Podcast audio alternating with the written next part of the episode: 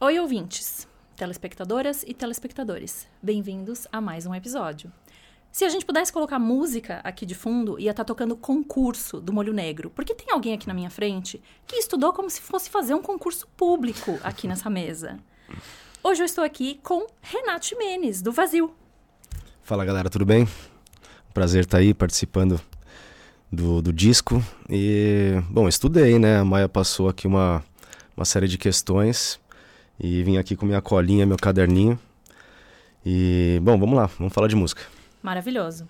Como ele falou do caderninho, se vocês estiverem escutando esse podcast, que eu lembro vocês que os links aqui embaixo do vídeo levam vocês também para a plataforma de streaming predileta de vocês, vocês vão ouvir inclusive o barulhinho das folhas do caderninho. Aqui é tudo legítimo e autêntico, é está true. acontecendo.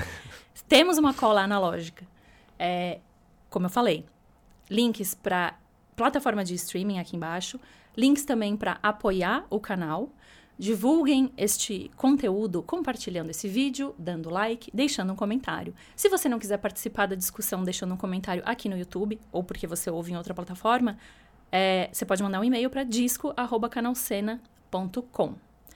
Apoie o canal no link da descrição que é do Apoia-se, tem PicPay também, e aqui levantando esse conteúdo e empurrando para o algoritmo nos ajudar. Porque ele não ajuda ninguém, né? É, é uma, é uma ilusão falar que o algoritmo vai ajudar alguém.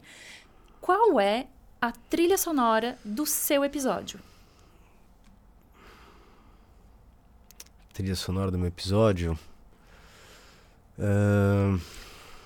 Bom, acho que eu vou colocar uma música instrumental, né? Não precisa ter voz, já que a gente vai estar tá falando. Né? Adoro. Já, já fica sacada aí. Uh... Tem um disco do Brian Eno, chama Textures, Texturas. Né? Um disco que é bacana para você também dar uma viajada.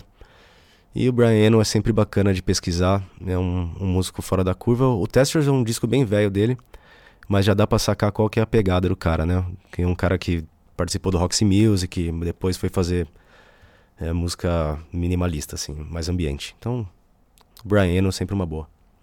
Você sabe muito bem o que você veio fazer aqui hoje.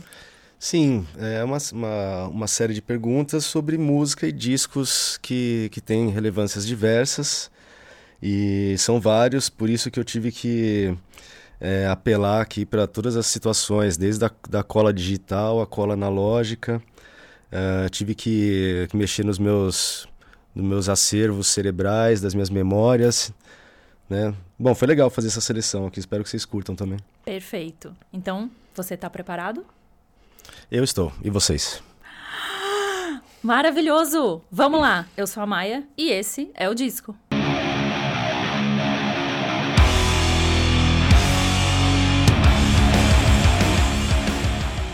Tem uma pergunta que eu não mando aqui, mas ela é muito relevante, que é: qual foi o disco que você ouviu vindo para cá? Vindo para cá, é... na verdade, eu não estava escutando o disco no caminho. Mas ontem, ontem eu estava escutando uma das minhas bandas favoritas, que é o Hot in Christ da Grécia. Uh, ontem a gente estava é, é, gravando um videoclipe lá no, no nosso estúdio e a hora que acabou assim eu coloquei uma música, uma música que eu gosto que é o, o, começo do, do Triarchy of the Lost Lovers, que é um, um disco que ele tem, tem um romancismo, assim, ele é tem um disco que tem uma, uma carga meio gótica, meio sentimental. Eu acho que é bom para baixar um pouco a barulheira, assim, ah. acho que tem, tem um pouco a ver. Então, é bom que você já respondeu usando a minha artimanha, porque quando as pessoas vêm para cá e não ouviram nada, eu pergunto qual foi o último disco que você ouviu inteiro. Foi esse? Esse eu gosto, é, eu gosto bastante. Muito bom. E aí a gente já vai pra desgraceira, que é partir o coração. Eu preciso de um disco só que você salvaria da sua casa se a sua casa estivesse pegando fogo. Então, eu vou fazer uma analogia da minha casa com o meu próprio corpo. Né? Se eu tivesse pegando fogo, qual disco iria me salvar? Maravilhoso. Né? Eu acho que teve uma época da minha vida que eu realmente estava nesse, nesse clima de estar tá pegando fogo mesmo, né? E teve um, um, disco que realmente me colocou meio que um, um, norte, que foi o Silêncio Fúnebre do Armagedon, que é uma banda que lançou esse disco em 86. Eu nasci em 83, então eu tinha 3 anos. O disco tem quase a minha idade, assim. E é uma época que eu tava bem na delinquência punk, num rolê bem perdido. E quando eu escutei aquelas letras que tinham uma, uma, um mix de protesto e ao mesmo tempo tinha um sentimento muito apocalíptico, era muito decadente aquelas letras. Eu acredito que o Lobotomia e o Ratos de Porão também compartilhavam desse mesmo sentimento nessa época de 86, né? Do Descanso em Paz, o Lobotomia também lançando o disco. Então eu acredito que esse sentimento assim de, de fazer um, um, uma letra que tinha um contexto politizado, mas ao mesmo tempo ele era uma, uma visão meio necro do mundo, assim, era uma coisa que passava o gótico, assim, uma coisa bem pesada. É, assim como a capa do Descanso em Paz, aquela, todo aqueles contexto muito pesado. Aquilo na, na época que eu era jovem eu pirei, eu falei, é isso aqui que eu quero fazer com música, né? É, ao mesmo tempo que tem um contexto meio politizado, mas ele ultrapassa, ele vai uma coisa meio Clive Barker, assim, ele vai pro, né, pro as coisas mais dark da mente do ser humano, assim, a coisa mais sombria, né? Essas coisas sempre me deixaram bem... É uma pesquisa que eu acho que até hoje ela faz parte da minha vida, assim. Sim. Você acha que você se sente um pouco atraído por esse lado mais sombrio, assim? Eu tenho até que balancear um pouco, né? Nas minhas imersões espirituais, é sempre uma coisa que eu tenho que balancear para não tender muito tá. a, a escuridão, porque as coisas têm que se, ter um balanço, né? E... Bom, é isso. Pesado. Na primeira já tá assim. Imagina como vai chegar no final. Quero saber um disco que você ainda não decidiu se gosta ou não gosta. Não precisa ser novo. Pode ser aquele disco que tá há anos ali rodando e fica aquela onda do vai e vem. Hoje eu gosto, hoje nem tanto. Tem alguma coisa? Maia, tem sim. Tem disco que eu já comprei, já dei para amigo, comprei de novo, dei para outro amigo. Que é aquela fase mais rock and roll, roqueira do Dark Throne, banda norueguesa clássica, né? É, teve uma fase ali é, do Underground Resistance e outros discos ali de no começo de 2010, 2011, 2013 ali. Eles lançaram vários discos flertando com metal punk, né? Aquela coisa meio e aquilo para mim não falou, meu, isso é para muita gente foi o primeiro contato com o Darktronic, a galera pirou, falou, nossa, os black metal tocando uma coisa meio mais punk, mas para mim foi uma coisa que eu falei, não, não, não era isso que eu, que, eu, que, eu gostava. Eu gostava mais daquela coisa mais do começo da banda, né? Ou até mesmo do Panzerfaust, assim. E quando eles, eles começaram a colocar a caveira de moicano na capa, eu fiquei, não, pera, pera, hum. galera, segura. Mas ao mesmo tempo foi a ponte para dialogar com a galera do punk que pira em Darkthrone pra caramba, né? Que é uma banda que é o portal pro black metal para muita gente. Sim. Né? Então é isso. Eu não sei se eu gosto do Underground Resistance, mas às vezes eu gosto, às vezes eu não gosto. Será que é um pouco isso de a gente não está esperando ver certos elementos num, numa certa caixa. Parece que guardaram na gaveta errada, né? tipo, não, mas peraí, isso não era pra estar tá aqui. É, não sei. Eu acredito que o, o, Venom também agora atualmente fez uma, uma, outra música em homenagem aos punks, né? É Long Haired Punks, é uma coisa assim, né? Os punks de cabelo comprido esse elemento entre o black metal e o punk ele sempre existiu, né? Ele sempre Sim. foi um flerte que tem a ver com a rebeldia, né? Tem a ver com a quebra de dogmas sociais e tudo mais. É uma pena que aqui no Brasil a galera não tenha caído essa ficha ainda, né? Que, hum. que a rebelião, na verdade, ela tem um lado, né? E não é uma, uma treta entre entre o underground, né? Essa, essa, essa falta de união, ela reflete na nossa falta de articulação também como, como cena e tudo mais, né? Ah, sem dúvida. A gente tem muito que amadurecer, né? Quanto cena underground, assim. Sim, sim, sem dúvida. Quero saber um disco que você redescobriu na nossa eterna, imensa, interminável quarentena. Muito sinistro. Eu acho que todo mundo teve uma imersão dentro da sua própria coleção de discos, né? A gente passou mais tempo em casa oh. e tudo isso aí. E começou a cavocar uma, uma, umas coisas. É, eu não sou muito próximo ao dub. Né? Ah. Eu não sou muito próximo a esse tipo de linguagem, mas tem coisas que eu, que eu gosto. É, eu não domino reggae, são algum, algumas é, aulas que eu, né, que eu faltei. Mas o, o, o, se tem uma banda que eu gosto quando, quando flerta com o dub é o Godflesh. Né? O, o Justin Broadway, que é um cara que tem uma expertise muito grande de mesclar esses elementos eletrônicos com o peso, assim, né? E tem um disco que chama Us and Them, que é. Eu acho que 99 ou, ou 2000 alguma coisa, não me lembro direito. Deixa eu ver na minha colinha. É 99, tava certo. E é um disco que flerta com o dub e com o rap também. Só que tem aquela, aquele peso de quem já fez parte do Napalm Death, assim. Sim. Então, essa, essa curiosidade desse dub com death metal é uma coisa que eu revisitei durante a pandemia e agora estou viciado. Parece que eu estou escutando esse disco direto. Ah, boa. Agora eu vou atrás desse disco. É muito legal. Justamente por essa referência. E eu adoro essas referências de que todo mundo que sai do Napalm parece que sai na ideia de fazer algo, tipo, o mais longe possível. É, e aí vai, vai virar uns projetos tipo Scorn, assim. Que eu você amo ouve, Scorn. Eu é. amo Scorn. Então você ouve Scorn e você fica assim. Tinha alguma coisa na água. Tinha, tinha, com certeza. É, o Justin Broadwick e o Mickey Harris. Eu vi até um projeto novo do Shane também, que chama. Como é que chama? Body. Que é um projeto novo do, do Shane Embury também, que também flerta com, com, com eletrônico, que está indo. É um projeto novo. Eu vou lembrar o nome desse projeto novo dele. Acho que é Bari alguma coisa. Mas é, é coisa do Shane e vocês vão sacar com certeza. É, não, isso eu já vou ouvir porque ele também tá, tá fazendo as, as experimentações junto com o eletrônico, né? Um, é, um cara super é criativo. Aí tá. É bem aí o caminho, é ali que eu gosto. Tipo, tudo, todo mundo que saiu na Palme começou a mexer com coisas muito experimentais. É eu falei, é, é esse que eu quero ouvir. É, a, a, acho que a galera busca extremismo até mesmo na música eletrônica, né? Sem Quando dúvida. vai o, o Mickey Harris do Scorn mesmo. É, a galera fala, ah, mas ele foi fazer música eletrônica como se fosse, tipo, desvalorizar o trabalho do cara. Mas vê, vê o, nível de música eletrônica que o cara tá proporcionando. É, né? exatamente. É uma questão de, tipo, você fala música eletrônica e talvez as pessoas imediatamente já criam uma barreira e imaginem assim, a Loki. Claro, né? é, falar... O... Calma, não é, não é por aí. Verdade. Né? Dá uma chance. Eu quero saber o disco mais recente que te chamou a atenção. Mais recente, deixa eu ver. É, eu escutei aquele projeto do Igor Cavaleira, aquele Pet Brick. Uhum. Eu fiquei bem animado, assim, sabe? Peguei, acho que o, o Kaká da Chaninho é, lançou e me deixou uma cópia e falou: dá uma sacada. E eu sei que o Igor tem um monte de projetos, né? E aí um dia eu tava lá, a capa não me chamou muita atenção, uma capa esquisita, uma fotografia de um rosto, assim, né? É, mas ao mesmo tempo é meio bizarro, assim. Eu falei, não, eu vou dar uma chance. E realmente me surpreendeu, né? O, o, trabalho do Igor junto com, com outro produtor que trabalha com ele nessa banda.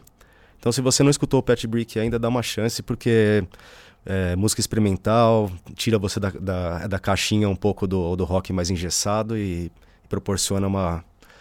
É outras visões também, né, de música. O, o Igor é um cara que tá sempre na vanguarda, assim, tá sempre trabalhando com essa esses projetos assim e é sempre um cara que tem que manter um olho nele que está sempre fazendo coisa interessante até hoje, né? Vou inclusive puxar a brasa para minha sardinha e se você não escutou o episódio com o Igor, os discos que ele menciona deixam dão uma iluminada nessa coisa que tem por trás das coisas que ele faz, assim, porque ele tem uma coleção muito eclética. É um ah, cara que certeza. ouve de tudo, de tudo. Agora eu tô muito curiosa para saber qual foi o primeiro disco do underground nacional que você ouviu. Então, é... eu acho que disco eu, eu, vou pegar agora pela a palavra no sentido literal mesmo. O disco de bolacha nacional que eu escutei o primeiro foi de uma banda que de vez em quando ainda faz uns retornos, que é o Pinaps. Tá. A Pinaps é uma banda aqui de São Paulo, né, emblemática na cena indie, na, na cena guitar, né, shoegaze. E, e quando eu era mais novinho, eu era muito ligado a essa, essa pegada né?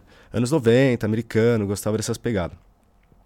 E o Pinaps para mim era uma banda que, sei lá, era grande, né? Eu era ah, pequeno, eles, okay. olha, eles tinham um disco, né? eles apareciam na TV. E, e, e, quando eu consegui o Scrab, que é um, um disco que foi até produzido pelo João Gordo na época, e foi aquela época também que o Nirvana veio pra cá, aquele negócio. Então, tipo, sei lá, era um disco de uma banda que eu conhecia, nacional, em vinil. Era uma coisa que para mim tinha tinha um valor, assim, né? Ainda tem, o, o Pinaps é uma banda histórica.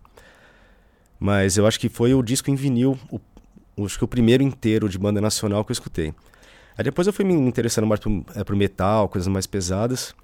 Mas eu não esqueço do sentimento que é tipo, nossa, eu conheço esses caras e eles estão no disco, eles estão na foto aqui. Era uma coisa que. Era aí que eu queria chegar. É, você tinha. Você falou, eu era pequeno, né, jovem. Você tinha consciência Tipo, você já tocava algum instrumento? Você tinha consciência que você podia ser esses caras? Na verdade, não? era meio. Era, era um plano, né? Eu falei, meu, o plano é esse. Tá. o plano é esse. Eu quero montar uma banda, ser músico e, e, ter um trabalho registrado em vinil um dia, né? Porque sempre foi um sonho até que a gente conseguiu. Mas eu já tocava. Eu, eu toco guitarra desde os 15 anos, assim. Com pequenas bandas e com 18, 17 anos já tinha demo em cassete, assim. Tá. Já, já tava é, caminhando nas estradas do underground, assim, né? E sempre tocando rock, assim, nas, é, no começo era uma coisa mais garageira, assim, Depois a gente foi aprendendo a tocar mais pesado, foi baixando as afinações até ficar uma coisa mais extrema, né? Que eu acho que o caminho, na verdade, da busca sempre foi esse, assim, de de é de soar como as bandas que a gente escutava, né? Sim. Eu sempre fui muito fã de Melvins também, essas bandas, então é uma coisa que influenciava a gente a baixar a afinação, dropar e começar a tocar umas coisas mais tortas, né? Celtic Frost, Voivode, essas bandas que eu gosto muito. Gostei, gostei de você mencionar o Pinups. Fiquei muito pensando agora na ligação que eu quero fazer, porque eu quero o outro extremo agora. Qual foi o mais recente disco do underground que você descobriu sozinho ou que alguém te mostrou? Olha, eu ainda estou impactado pelo novo disco do Sangue de Bode, do, do pessoal do Rio, que é um pessoal que está vindo com uma proposta muito avant-garde, assim, né? Muito. Uhum de quebrar dogmas, de quebrar esses paradigmas assim de estilos musicais. Então, é uns caras que flertam com é, com black metal, mas ao mesmo tempo tem uma coisa de new metal, tem um metalcore no meio, tem uns breakdown, tem blast beat pra caralho. É, as letras são de uma é, de uma carga emocional pesadíssima, né? Não é brincadeira. E eu gosto muito dos meninos, assim. Eu acho que o Sangue de Bode tem um, um caminho muito bacana para trilhar no underground aí. E agora no segundo disco continuam surpreendendo, assim. Espero que, que a vida seja branda, assim, para a união deles continuar dando esses frutos aí para a gente poder né, tá escutando, tá apreciando o trabalho deles aí. Eu tenho uma anedota sobre o Sangue de Bode Venha. que eu acho maravilhosa.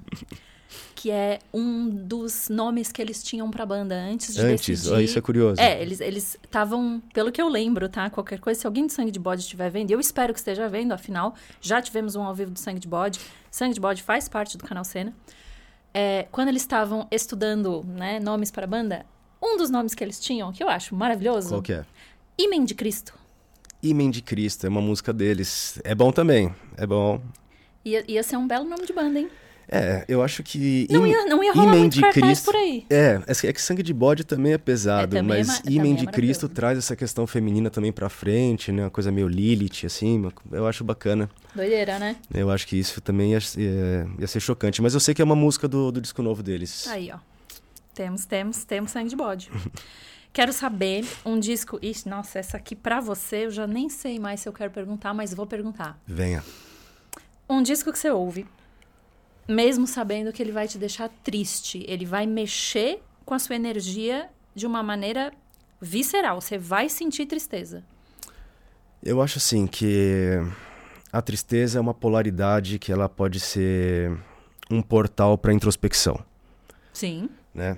E, e dentro dessa introspecção você pode resolver algumas coisas que podem até te permitir algumas chaves para você sair desse processo de tristeza, né?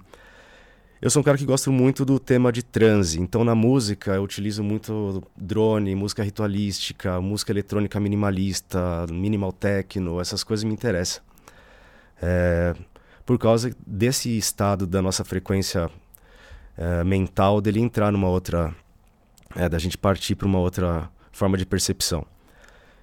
É, tem uma banda que eu tenho um carinho muito grande, uma outra banda americana também que fez parte desses anos 90, que é a obra do Dylan Carson, né, do Earth.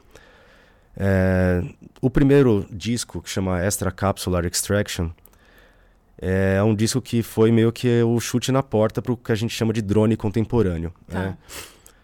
Eu escuto aquele disco, ele me dá uns arrepios, porque eu... a gravação dele é meio lo-fi, os acordes são meio sinistro, e eles meio que inauguraram um novo gênero, né? Eu acho que o, o que a gente chama de drone antes do, do Earth é uma coisa que está mais a ver ligado com o eletrônico né? Que são. Hum, tá. É uma coisa mais de, de, de, camadas, Brian Eno, né? Aquela coisa mais por aí, assim. Ou música de relaxamento, aquelas músicas que. Outro dia eu achei uma fitinha cassete muito bacana, eu tô louco pra rodar. É música para o amanhecer. Nossa, gente. Spotify copiou daí as playlists. Porque eu tava vendo uma entrevista do Dylan Carson uma vez, e ele falou que a intenção dele como músico, quando ele começou, é, era reproduzir com guitarra o som do, do mar, o som do vento. Só que ele, ele queria fazer isso com guitarra, com distorção. Né? Porque ele falou que ele pegou uma fita de meditação da mãe dele, da família dele, escutou aquela fita de meditação e ele falou, porra, como seria isso com muita distorção, né? Foi daí que foi surgindo essa ideia para a criação desses daquilo que a gente concebe hoje como drone e tem como principal pilar o Sanou, né, que está é, já há muitos anos aí reinando aí no, no, que a gente chama de drone, né? Sim. Então eu acredito que esse primeiro disco do Earth, ele me traz um pouco dessa tristeza, porque é um disco que é meio um pesar, principalmente a, a produção dele é toda meio estranha. É... E eu fico imaginando esses caras é, sozinho, assim, num palco, com uma parede de amplificador, tocando para uma plateia, assim, realmente era uma... Precisa ter bastante né, é, autoestima e estar tá bem seguro do que você está fazendo para você sentar na frente de uma plateia sozinho e ficar tocando meia hora de um, um acorde, assim, é. você tem que saber que é exatamente para isso que você nasceu, assim. Sim, é. sim. É, é, é, muita autoconfiança, né? Tá é. lá e, e, esperar que as pessoas fiquem até o final. Claro. Realmente. Imagina o público também que pagava para ver uma, uma apresentação dessa na época, que hoje é uma coisa assim que a gente chama de cult, né? Uma coisa que participa também do universo é, da cena alternativa e também no metal. Mas na época eu acho que era uma coisa bem de vanguarda mesmo, assim. Acho que era uma coisa bem que a galera nunca tinha visto antes, assim. Doideira. E o contrário? Um disco que você ouve hum. e você fica feliz. Ele te põe para cima, ele te dá uma energia boa. Ó, eu vou na na dupla dinâmica do Ramones Motorhead. Eu acho que se você não, não, não escuta o Ace of Spades e não começa uma, uma injeção de, de, de gás, né, cara? Você pode estar meio para baixo. Você começa a escutar aquela chamada no baixo, você fala, não, preciso reagir. Tá. né? Eu acho que o Motorhead tem essa, essa qualidade e todos os filhos do Motorhead, né, que seguiram essa linha de, é, de rock and roll, assim, né, de metal. Mas eu sou fãzaço do Motorhead. E o Ramones também, eu sou fãzaço até hoje. tive banda cover de Ramones quando era pivete. Tá. É, toquei vários covers do Motorhead com as minhas outras bandas. Então são é umas bandas assim que eu acho que é uma injeção de, de autoestima e ainda assim meio roqueiro, sabe? Não precisa ser aquela Shining Happy People assim Sim. do R.E.M. para você ter uma que é uma música que, que eu não é, gosto muito, que né? Justamente ela acaba tendo o efeito ela tem o, exatamente, é, ter, você, né? você, acaba, fica com raiva. Você fica meio puto. Eu também tenho essa sensação. É. Mas essas bandas assim que tem esse som mais para frente, que falam de rock and roll como estilo de vida, uma coisa meio eu acho que ela traz uma energia, assim, mesmo quando a gente tá meio para baixo, escuta o Leme falando, vai tomar um gole, vai, né, levanta que a vida é é para ser vivida. Eu acho Sim. que é uma coisa que incentiva a gente às vezes a sair um pouco desse né, dessa bolha e tal. No caso do Ramones, algum disco em especial? É o primeiro que você pega, assim? Que você puxa, tipo, ah, vou ouvir esse? Eu gosto muito do, do Subterranean Jungle, mas assim, não tem disco do Ramones ruim. Tá. Não tem disco. Tem uns que você gosta mais, tem outros que você gosta menos. Aí digo mesmo de Motorhead, tem gente que fala, não, porque o March or Die, isso, que aquele outro disco, aquilo. Não, pode parar, não tem disco tá. ruim. é isso aí. É isso. Eu quero saber um disco que nem as pessoas mais próximas de você fazem ideia de que você escuta. Bom, é pessoas que são muito, muito próximas, né? Que nem eu, eu vivo num estúdio, então, tipo, as bandas que passam ali normalmente têm muito contato com a minha intimidade também. Às vezes estou fazendo uma pesquisa, alguma coisa assim, né? E, sei lá, eu sou muito fã de, de AOR, né? AOR, esse arena, arena rock, né? Essas coisas desses esses grandes grupos dos anos 80, né? Então eu gosto muito de Journey, eu gosto muito de Toto. Ok. Né? São coisas, são músicos que eu acho que trazem uma excelência de execução, uma excelência de arranjo. E normalmente a galera que é muito roqueira, assim, pega mal com isso. Fala, isso é música de elevador, isso aí é coisa para hum. tocar na Alfa FM, é coisa da, sabe? E, sei lá, eu tive uma iluminação uma vez que eu com o Toto e nunca mais saiu. Aí comecei a pegar pesado na pesquisa e, e sei lá, sou muito fã de Toto, assim, do trabalho do Steve Lukather lá, eu gosto pra caralho. Muito bom. Fala pra mim, então, um disco do Toto que eu nunca ouvi. Eu só ouvi, como você falou, na rádio.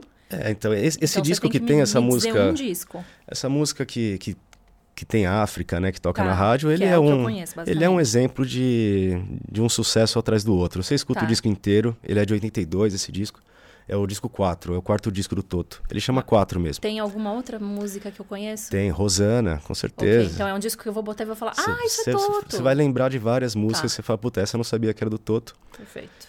Mas é uma banda meio polêmica, né? Tem muita gente que fala, ah, isso não é nada a ver, né? Mas é um... Eu tive uma aula com um cara que chama Marcelo Claret. Ele é o, o cabeça do IAV, Instituto de Áudio e Vídeo, ali na, na Ana Rosa, né? Eu fui estudar áudio, assim, né? E ele me deu uma aula com uma música do Toto, é, meio que separando todos os instrumentos e vozes e tudo mais. Foram com duas músicas. Uma foi essa, essa música do Toto, África, e outra aquela o Seal, sabe aquele vocalista uhum. Seal? Também. Depois da, da, aula eu falei, caralho, esse cara é bom mesmo. Seal já esteve nesse programa tá nas respostas, é, não no então... programa, né? Então, Adoraria, essa, essa, essas coisas é meio bizarras, mas eu gosto de, de, de música também que tem uma sofisticação, uma coisa assim, sabe? Não precisa ser tudo tão rudimentar e, e primitivo e barulhento, assim. Acho que a, a, a música tá aí para ser ouvida, né? sim, né? Tem sim. tanta coisa bacana para ouvir. Exato. Não, não vamos, né, tipo, estreitar os caminhos. É, vamos não, alargar de, tudo. É, eu gosto de Beherit, eu gosto de Blasphemy também, né? Mas o, o Toto também faz parte da minha playlist também. Vou ter que ouvir, porque eu realmente só conheço de rádio. Abra seu coração. É. Quero saber um disco de uma banda que voltou e surpreendeu. Pode ser uma surpresa negativa ou uma surpresa positiva. Uh, bom, acho que eu separei duas bandas. Uh, uma foi o lendário disco novo do Tool. Tá. Né? Quantos anos demorou pro Tool lançar um disco? Assim, São mais tipo de 10, 15, é, 15. É. é. E o Tool tem uma legião de fãs, né? Mediante a toda a linguagem. Uh, eles foram criando um mundo particular ali, que envolve também a obra do Alex Gray. Uhum. É, uma, um pensamento mais espiritualizado, né? Uma música que também de de uma sofisticação bem particular. Eu acredito que depois dos 15 anos que a galera esperou, eu não, eu não senti uma grande potência no Fear Inoculum, que é o último disco do Tool, né? Eu senti que foi um, sei lá, um disco legal, mas depois de 15 anos eu, esperei, eu esperaria que fosse, tipo, o melhor, assim. Sim, um disco, sei lá, revolucionário. Que, é, com certeza, uma coisa, tipo, sei lá, que deixasse minha cabeça completamente confusa, como foi o Ten Thousand Days, como foi o Lateralis. Exato. E, sei lá, não foi isso que eu senti, assim, com o Fear Inoculum. Achei que depois que eu escutei, eu falei, porra, realmente é sério que esse é o melhor que vocês podem fazer? É, é exatamente essa sensação. É uma sensação de, acabou? Mas é. e quando que vai começar? É, exato. Mas é. eu, eu fiquei. É, é, hum, você fica meio, né, gago ali, tipo, e agora? É só isso mesmo? Também, também senti isso. E hum. o outro que você separou? eu gosto muito do Voivode. Eu achei que o Voivode voltou com um disco bom né? Que é esse último. Uh, é bandas assim que ficaram um tempo sem lançar disco e lançaram. Eu gostei muito da volta do Alice in Chains com esse vocal do Valk de 2011. Aquele Black Gives Way to Blue foi tipo é, muito alto nível. Tá aí uma banda que revolta e meia está nesse programa justamente por isso. Voltar com outro vocalista é ousado e também depende de muito, muita autoestima e autoconfiança. Com certeza. E aí eles arregaçaram, apenas. É, essa volta desse, desse disco Black is Way to Blue, de 2011, foi reinaugurou o Alice in Chains, né? trouxe o Alice in Chains de volta para é, pro playlist da galera, assim. E eu tenho uma curiosidade com esse disco, porque na, na época que eu tava escutando esse disco, eu tava escutando muito Elton John, que eu gosto muito também de Elton John. Tá. E não sei como, se foi o, os, as entidades espirituais, ou se foi a minha conexão musical mesmo, mas eu escutei aquele pianinho no final de Black Gives Way to Blue. E eu falei, esse piano parece o Elton John tocando. E, né, é, é, é, realmente o Elton John tocando, não está acreditado lá, mas eu fui pesquisar na internet e foi Sim. o Elton John, maior fã de Alice in Chains. Olha, e tocou o pianinho na música título desse disco de 2011. Então, se vocês escutarem lá aqueles acordes, pelo menos foi o que eu pesquisei, espero que não tenha sido nenhuma, mas nenhuma faz fonte. todo sentido. Mas sei lá, eu acho que meu ouvido estava muito é, afinado, afinado pro cara. A hora que eu vi aquele. Falei, hum, esse negócio aí parece coisa do cara. E, bom. Aí, mas é uma bela de uma volta. Uma bela de uma volta. O último deles, o Rainier Fog também. Achei foda. Chuchu beleza. Eu é... pegava meio mal com o outro lá, The Devil Put Dinosaur Here, mas é por causa de um single ou outro ali. Voices Sim. eu não acho muito bacana. Mas eles precisam também desses refrões para fazer claro. também a coisa andar, né? O que eu peguei meio mal é o disco novo do Jerry Cantrell solo, aquele Brighton. Ainda não ouvi. É, eu vi que saiu, mas não fui... É, durante a pandemia eu vi um vídeo dele falando... É uma série da Gibson, chama Gibson Riff Lords, Riff Masters. É um negócio assim, a Gibson pegou lá uns feras lá. E eu fui ver a entrevista do, do Jerry Cantrell, ele falou que ele é muito fã de Willie Nelson, né? Essa música caipira americana, assim, né? E eu acredito que pelo fato do Alice in Chains estar tá tomando toda a parte mais pesada dele, ele uhum. sobrou aquelas canções mais as baladas. As baladas as... yankees, assim, né, é. né? Mascando um, um matinho, assim, é. e, e, atirando num, num animal, assim. É, e esse disco novo ficou isso, assim. Ficou meio que o Willie Nelson do, do Jerry Cantrell, então não é uma coisa que tem muito a ver com o que eu estou escutando hoje. Talvez quando eu fique Sim. velho, não sei, né? Mais é, velho. de repente a gente pode dar uma chance que a gente nunca sabe o que vai acontecer daqui 10, 15 anos É. com o gosto, né? É verdade, tem disco que você não dá bola, daqui uns 15 anos você começa a gostar, e tem outros que você não gosta, né? A vida tem essa característica, assim. E é por isso que é Exato. interessante, né? Não, não ficar engessado também. Exato, eu sempre falo, dê uma segunda chance para aquele disco que você não, não gostou. Não precisa dar uma segunda chance amanhã. Deixa uns anos É, passarem e depois tenta ouvir de novo, porque pode ser que aconteça coisa boa. Imagina, eu falando de Toto, há uns 10 anos atrás, eu, eu, eu queimaria e, Sim, né, coisa assim, claro. Falar, mano, isso aqui é. É. música, isso aqui não é música, isso aqui é um lixo. né? E um disco que você esperou muito e quando finalmente saiu te desapontou muito. É, Então, esse do Tu que a gente falou foi uma, uma, Uma surpresa ruim? Foi uma um surpresa ruim, é. Eu acho que isso. Mas eu acho que a pior dos últimos tempos foi com o novo do Amebix. Tá.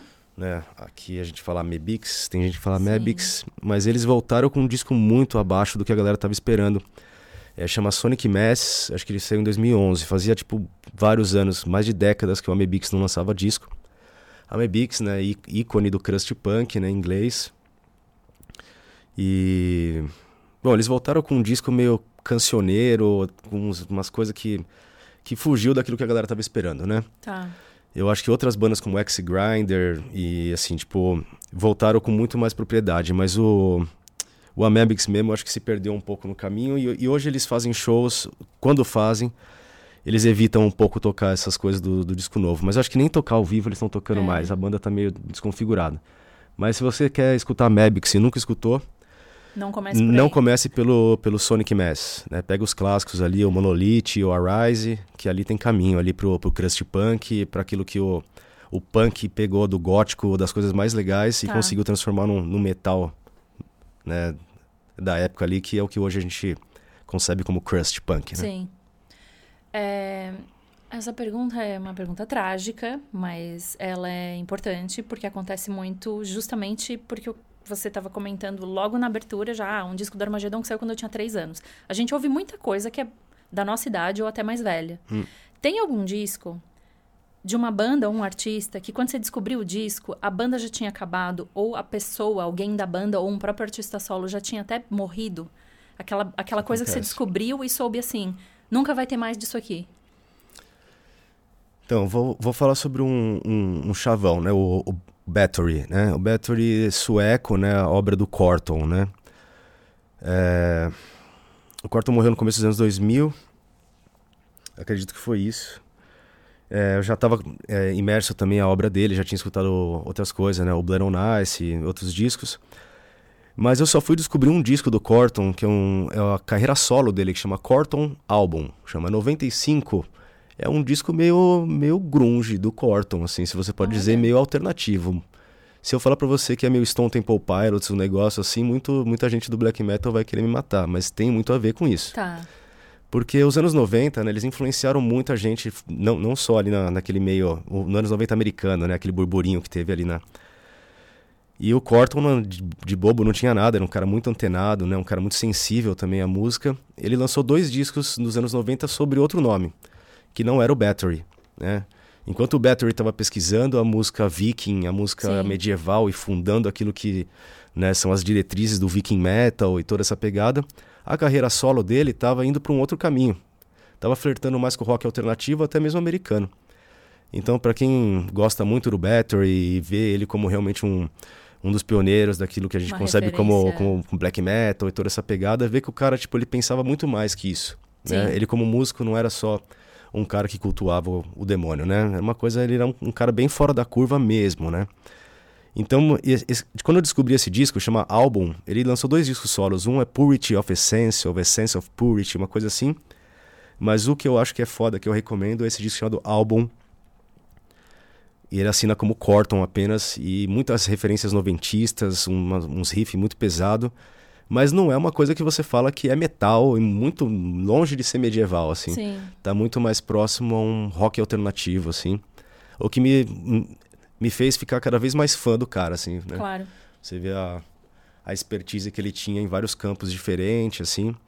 E e que ultrapassa o entendimento de muitos que ostentam as camisetas do Bathory por aí, e, né, o Corton ultrapassa muito ainda a, a sei, né, as expertises que ele tem com outros estilos, assim. Sim. Até hoje é um músico fora da curva. Foi, né? Fiquei interessada.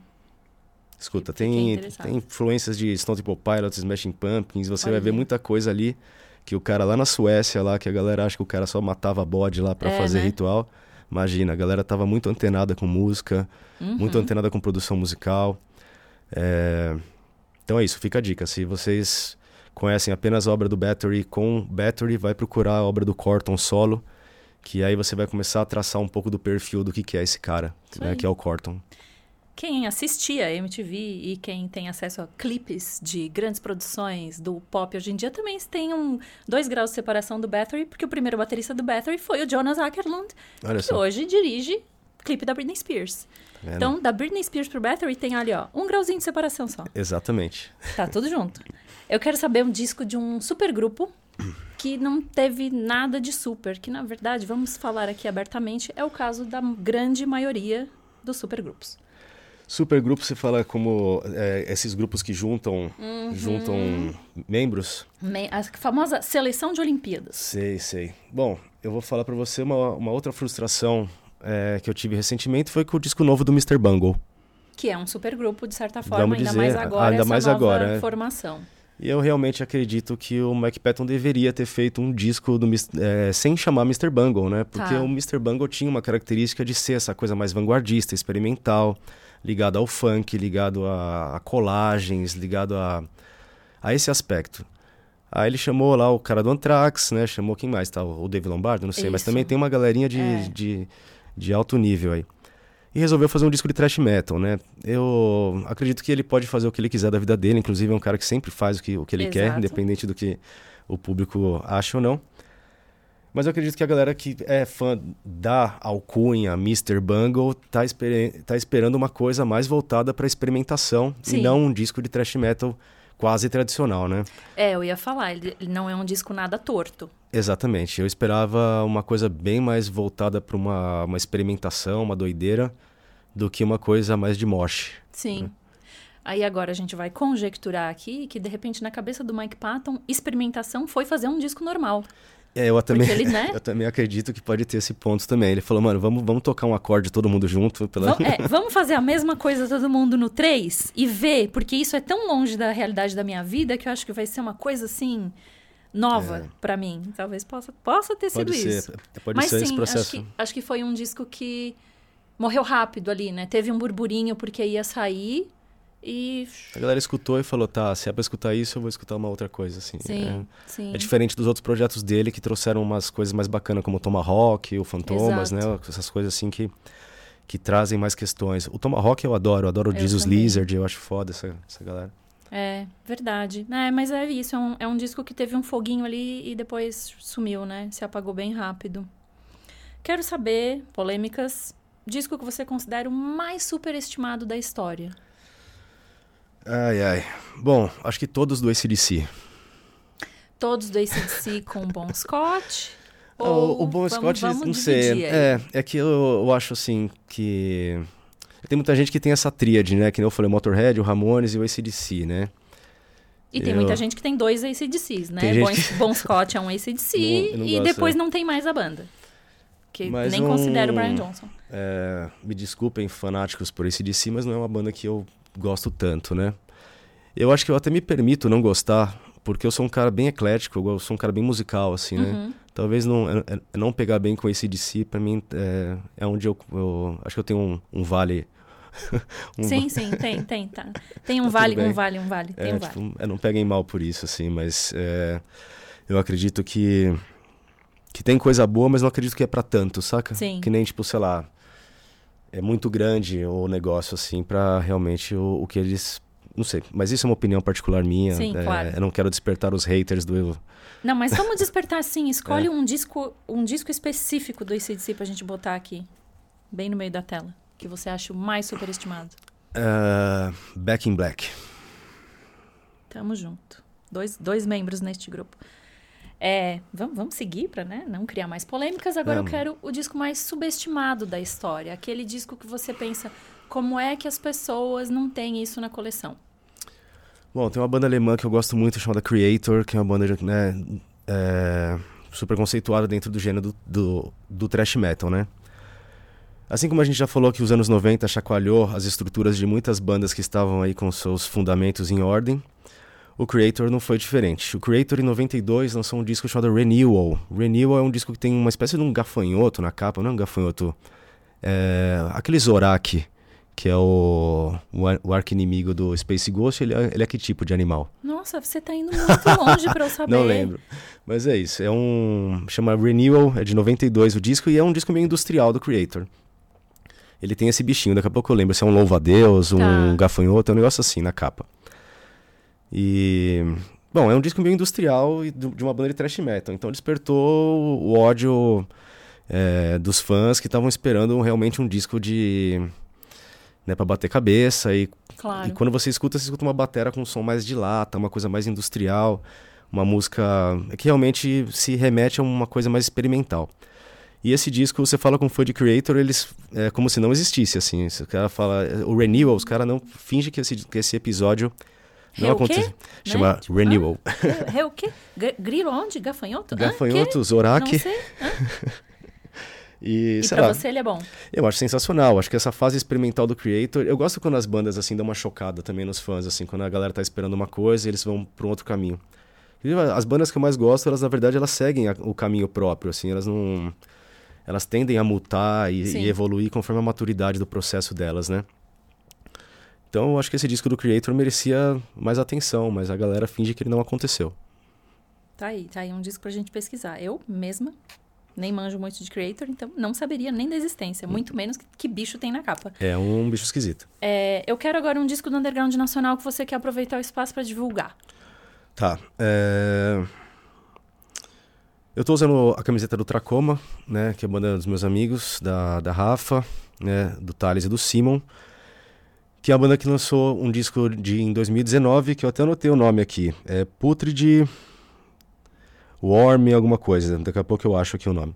Eles trabalham com Gore Grind, né? Que é essa esfera, esse flerte do, do death metal indo pra escatologia, pra patologia, né? Pra essas coisas mais bizarras do ser humano.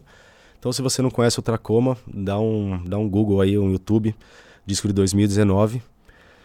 E fora isso aí, também queria falar de um outro disco que vai sair agora em abril, mas não é uma banda nova, inclusive uma das bandas mais velhas que a gente tem no nosso cenário musical, que é o Vulcano, né, banda de Santos, que está lançando disco novo. Né? Esse é meu objetivo, tá aí na idade desses caras aí lançando disco novo, então uma banda nova, que é o Tracoma, e uma banda velha, que é o Vulcano. Muito bom. Todo mundo lançando disco novo. Isso é ótimo. É, é muito recompensante pensar Ah. que, tipo, recompensador. ah, Saber que a gente tem os novinhos, os velhinhos, todos os mundos, tá, né? todo mundo lançando Isso, disco. É todo mundo lançando bom, disco. né? Neste país pegando fogo, conseguimos Exatamente. ainda lançar discos. Eu acho Tá que é, é a alternativa que a galera tem, É. né, pra, pra realmente não enlouquecer, né? Pergunta que, lógico, não tem resposta, mas a gente pergunta mesmo assim. Disco que você mais ouviu na vida? Ai, ai, deixa eu ver se eu anotei aqui, porque, bom, tem fases da minha vida. Por exemplo, quando, era, quando era pivete, eu escutei o Gu do Sonic Youth, se fosse em vinil, tinha furado, Tá, né? ia virar papel, né? É, depois, sei lá, hoje em dia eu escuto Sanctus Diabolos do Hot in Christ muito, mas eu não sei se, se, na, se, se em números de plays, assim, já, Claro. já chegou naquela época, né? O Mas o fazendo um, um- traçando assim uma linha do tempo, pegando os primeiros discos que você ouvia, tem algum que ficou até hoje? O Houdini do Melvins, eu acho que tá até hoje na- sempre num, num lugar especial. É por mais que o King Buzo seja uma pessoa meio, meio, meio polêmica, meio contraditória nas posições políticas dele, mas eu acredito que musicalmente foi um disco que que se manteve assim desde a minha adolescência, né, até hoje assim, eu com quase 40 anos ainda estou escutando o disco é porque realmente tem uma coisa potente ali. Sim. Eu também uso muito essa medida. Se ele ficou comigo, se o disco ficou comigo por todo esse tempo, passando por várias fases, tem algo ali. Claro. Então, vamos, vamos É, colocar um- esse aí. Tem uma coisa de Celtic Frost no Melvins que eu acho muito foda, Tá. essa desconstrução tonal. é, E ao mesmo tempo tem um, um humor meio sarcástico no negócio, assim, é uma banda bem particular, assim, eu gosto. Vou fazer o gancho aqui, que você já mencionou que, tipo, ah, o Buzz é uma pessoa que tem umas opiniões políticas que talvez eu não me alinhe muito. É, tem um disco que para você perdeu o brilho? E pode ser também nesse aspecto. Ah, com você certeza. começou a se. a não conseguir separar artista de obra e, e uh, coisas pessoais do artista, opiniões, começaram a te distanciar do disco? Ou às vezes ele perdeu o brilho porque você tem mais referência hoje e aquele disco ficou meio, nossa, só isso? É, isso acontece bastante, né? A gente, quando a gente. Acho que a música, ela traz esse universo que a gente acaba se apegando ao artista, né? Começa. É um, é um. É uma das poucas artes que acontece esse tipo de aproximação, né? É, te dou um exemplo. Quando você vê um quadro, é, você é impactado por aquele quadro, sua sensação é imediata. Você fala, oh, esse quadro me causou isso. Mas você não sabe se o cara que fez o quadro é um filho da puta, um agressor, um estuprador, um filho... Tá você não sabe se o cara... Porque você é impactado por aquela obra. né? Você vê uma escultura, você fala, nossa, escultura é isso. Né? Que coisa maravilhosa, contempla. Aquela, aquele sentimento, ele não vem junto com a biografia do cara. Que o Exato. cara batia na esposa, o cara não sei o que lá, tá Ou que a, a menina... Né? Alguma coisa assim. Mas na música a gente é muito apegado ao, ao emissário, né? Ao uhum. autor. Então a galera é mais seletiva, fala, não, escuto músicas com, com, de bandas que têm alinhamento político mediante ao que eu tenho. Não escuto música que tem um membro de banda que tem um BO, sei lá, X, Sim. tá ligado? Então isso acontece muito, mas a... isso é muito individual. Tem pessoas que têm posição que chega lá e fala, oh, o Varg do Burzum é relevante até tal ponto, daqui para frente o cara é um idiota, tá ligado? Sim. Que é uma, uma... que para mim é uma, é uma verdade, assim.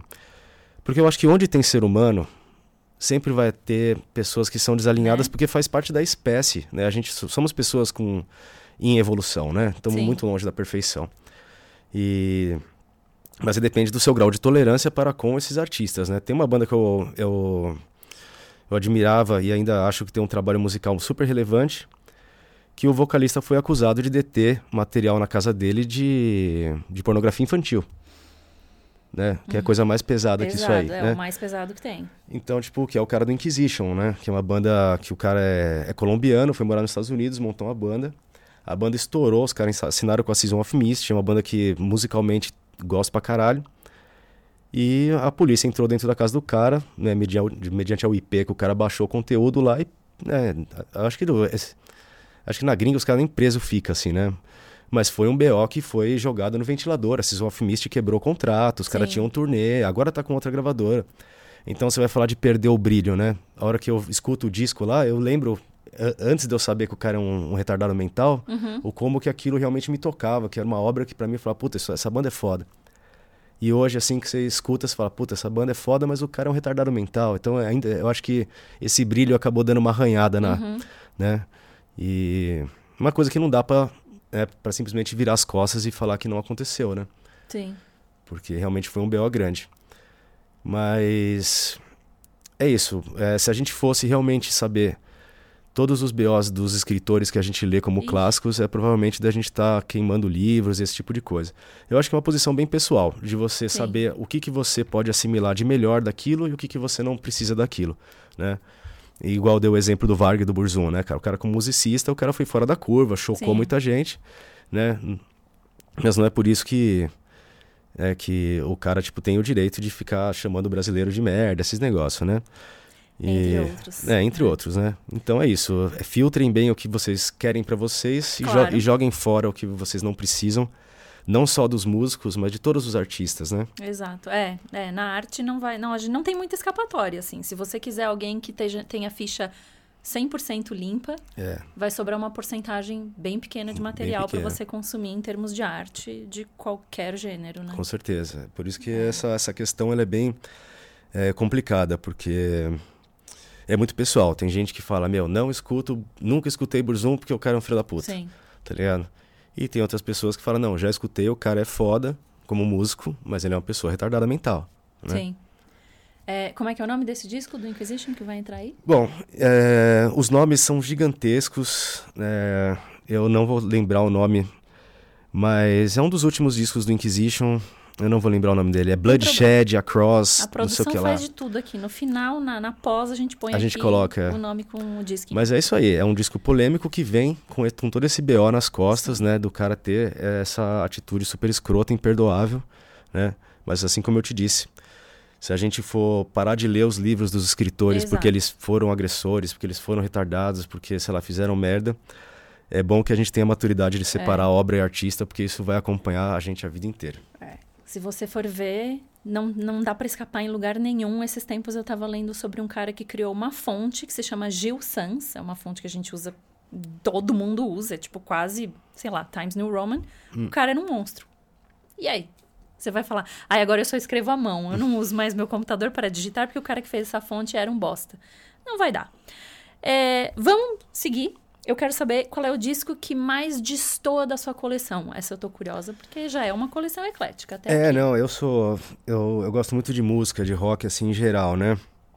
Bom, eu coloquei aqui um, um disco do Journey que eu tenho lá em vinil, o Frontiers, que é outra banda de AOR também que eu gosto muito, que toca na rádio direto. Eu adoro Steve Perry, eu acho um puta vocalista. Tem uma história de vida muito linda. É, Então, às vezes, a galera tá esperando uma coleção mais extrema, assim, né? Renato, vazio, black metal, assim. Mas eu deixo bastante é, espaço pra minha cabeça dar marejada também, sabe? Sim. Eu acredito que, que para tocar música extrema com expertise, com qualidade, assim, é, você não basta escutar as outras bandas de música extrema. Eu acho Sim. que é bom você pensar um pouco fora da curva, trazer influências de outros lugares, repaginar elas para você é, conseguir ter um momento mais autoral.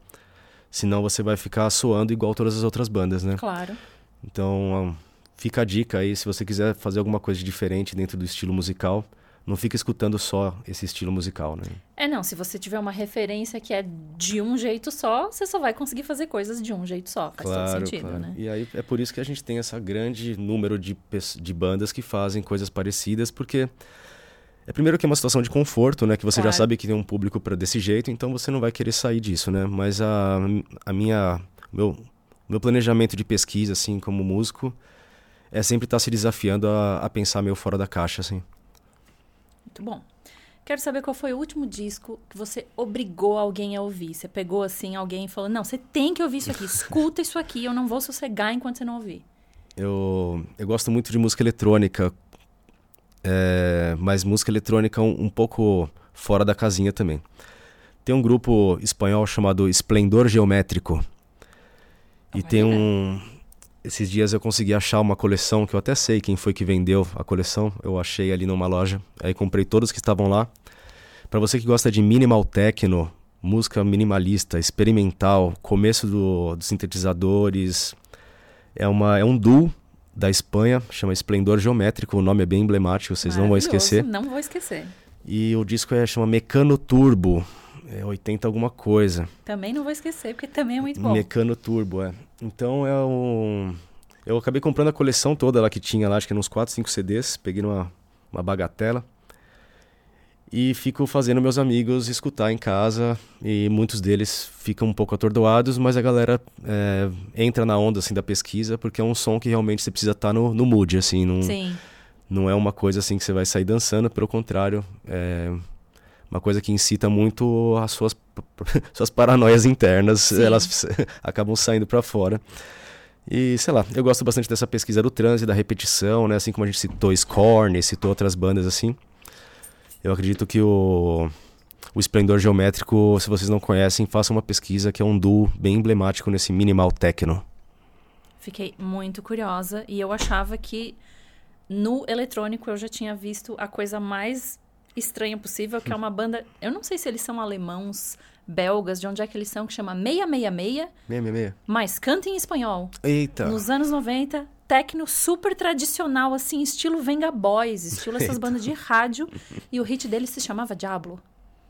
Era uma coisa 666. 666. Era uma coisa assim especial, mas agora esplendor geométrico vou ter que ouvir. É, legal. Agora sim. É, mais um tipo de pergunta que não tem resposta, mas a gente faz mesmo assim pra partir o coração. Pior disco da sua banda favorita? Ah, é difícil. Difícil, difícil. Já é difícil ter banda favorita. É, Né? difícil, difícil, difícil. Bom, não sei. Eu acredito que um. A gente tá falando do Melvins, né? Uma banda que durante muito tempo foi uma das minhas bandas favoritas, mas sei lá. A pior disco da minha banda favorita, eu acho que eu gosto muito do de citar sempre o Cold Lake do Celtic Frost, que é a fase glam metal hard rock do Celtic Frost, Celtic Frost, né, para os É. mais os mais trus. Celtic Frost. Eu não preciso mais Cold nem, Lake. eu não preciso mais nem deletar o arquivo JPEG dessa capa. Já está lá. Porque ele entra, esse disco entra em todos, todos os episódios, esse disco aparece, eu já não vou mais nem deletar o arquivo da capa. Já vou deixar ali num folder no meu desktop, É. que em todo episódio ele entra. É um disco polêmico, né? Eles Aliás, uma capa horrorosa também. A capa também é difícil, mas eu posso citar mais um ainda de uma do grande grande pilar do, do hardcore mundial do Discharge, quando eles fizeram o Grave New Grave New World, né? E depois fizeram também o Massacre Divine, foi quando eles flertaram com uma coisa um pouco mais hard também. Deixou muito fã de cabelo em pé. Uhum, verdade. Quero saber um disco que você gostaria de apagar da memória para poder ouvir de novo pela primeira vez. E já que entramos em ficção científica, eu te, duas te dou duas opções. Hum. Você apaga ele da memória e volta no tempo para passar de novo pela experiência que foi ouvir aquilo pela primeira vez. Ou você apaga ele da sua memória hoje e ouve ele hoje, com as referências que você tem agora. Eu, quando eu escutei a primeira vez o disco Peeper at the Gates of Dawn, do Pink Floyd, de 67, eu acho que é de 67, ou é 66, eu me lembro da sensação que foi de escutar aquelas músicas. Eu lembro um pouco até do cheiro que tinha aquelas músicas. E, bom, eu queria essa inocência de volta. Tá. Isso seria interessante se pudesse ter esse momento de, de voltar. Voltar. É. Eu queria ter essa cabeça que eu tive pra ter aquele momento de falar, caralho, que loucura, que, que música criativa, que coisa bacana, que, né, que coisa é, realmente pra, é pro Renato daquela época que tava escutando ah, punk, hardcore nacional, Hum. misturado com coisa anos 90. Então isso aí pra mim foi bem fora da casinha, assim, me trouxe bastante ah, ferramenta pra pensar música experimental, pra pensar Sim. canções, assim, eu queria voltar no tempo e escutar o Peeper at the Gates sem, sem ter escutado antes. É interessante essa pergunta. E eu gostei dessa resposta porque, assim, por mais que nós, nós fomos adolescentes dos anos 90, e aí é sempre essa história de, ah, a gente ouviu o que tinha, ah, a gente ouviu o que tocava no rádio, ou depois de um tempo a MTV, ou a gente tinha os amigos que traziam discos, traziam fitas, e a gente ia trocando, mas eu não me lembro em nenhum momento da minha adolescência alguém aparecer com um disco da década de 60, que pra mim seria 100 anos antes de eu nascer, e eu topar ouvir. E você topou ouvir um disco de 100 anos antes de você nascer, assim, porque a década de 60, pra quem é adolescente nos anos 90, Era muito é, tempo é atrás. muito longe, É. é. muito tempo atrás. E você topou. É, então, eu acredito que o. a- Essa, essa música psicodélica, né, é uma coisa que também que. a- Quando a gente é meio novo, assim, ou a gente xinga os hippies, né? Sim. Ou a gente abraça e vê o que, que tem de bom, né? Eu acho que é sempre legal você é, olhar para um estilo e saber que alguma coisa dali você pode usar, né, de ferramentaria para suas, né, para sua vida, assim. E o Sid Barrett é um cara sensacional, né? Infelizmente, é, o consumo de ácido, ainda mais os ácidos que eles deviam usar Sim. naquela época, que devia ser uma coisa muito mais cabulosa, fritou o cérebro do menino, É. né? E ainda bem que teve o David Gilmour lá e o, o Rogério Águas lá para seguir o, o caminho, né? A galera ali tava tomando uns negócios que acho que tomar uma garrafa de acetona deve ser menos É. tóxico do que, que fizeram. Sid Barrett teve um fim horrível, né? É. Que isso, é que isso sirva de lição para vocês que tomam muito ácido aí, ó.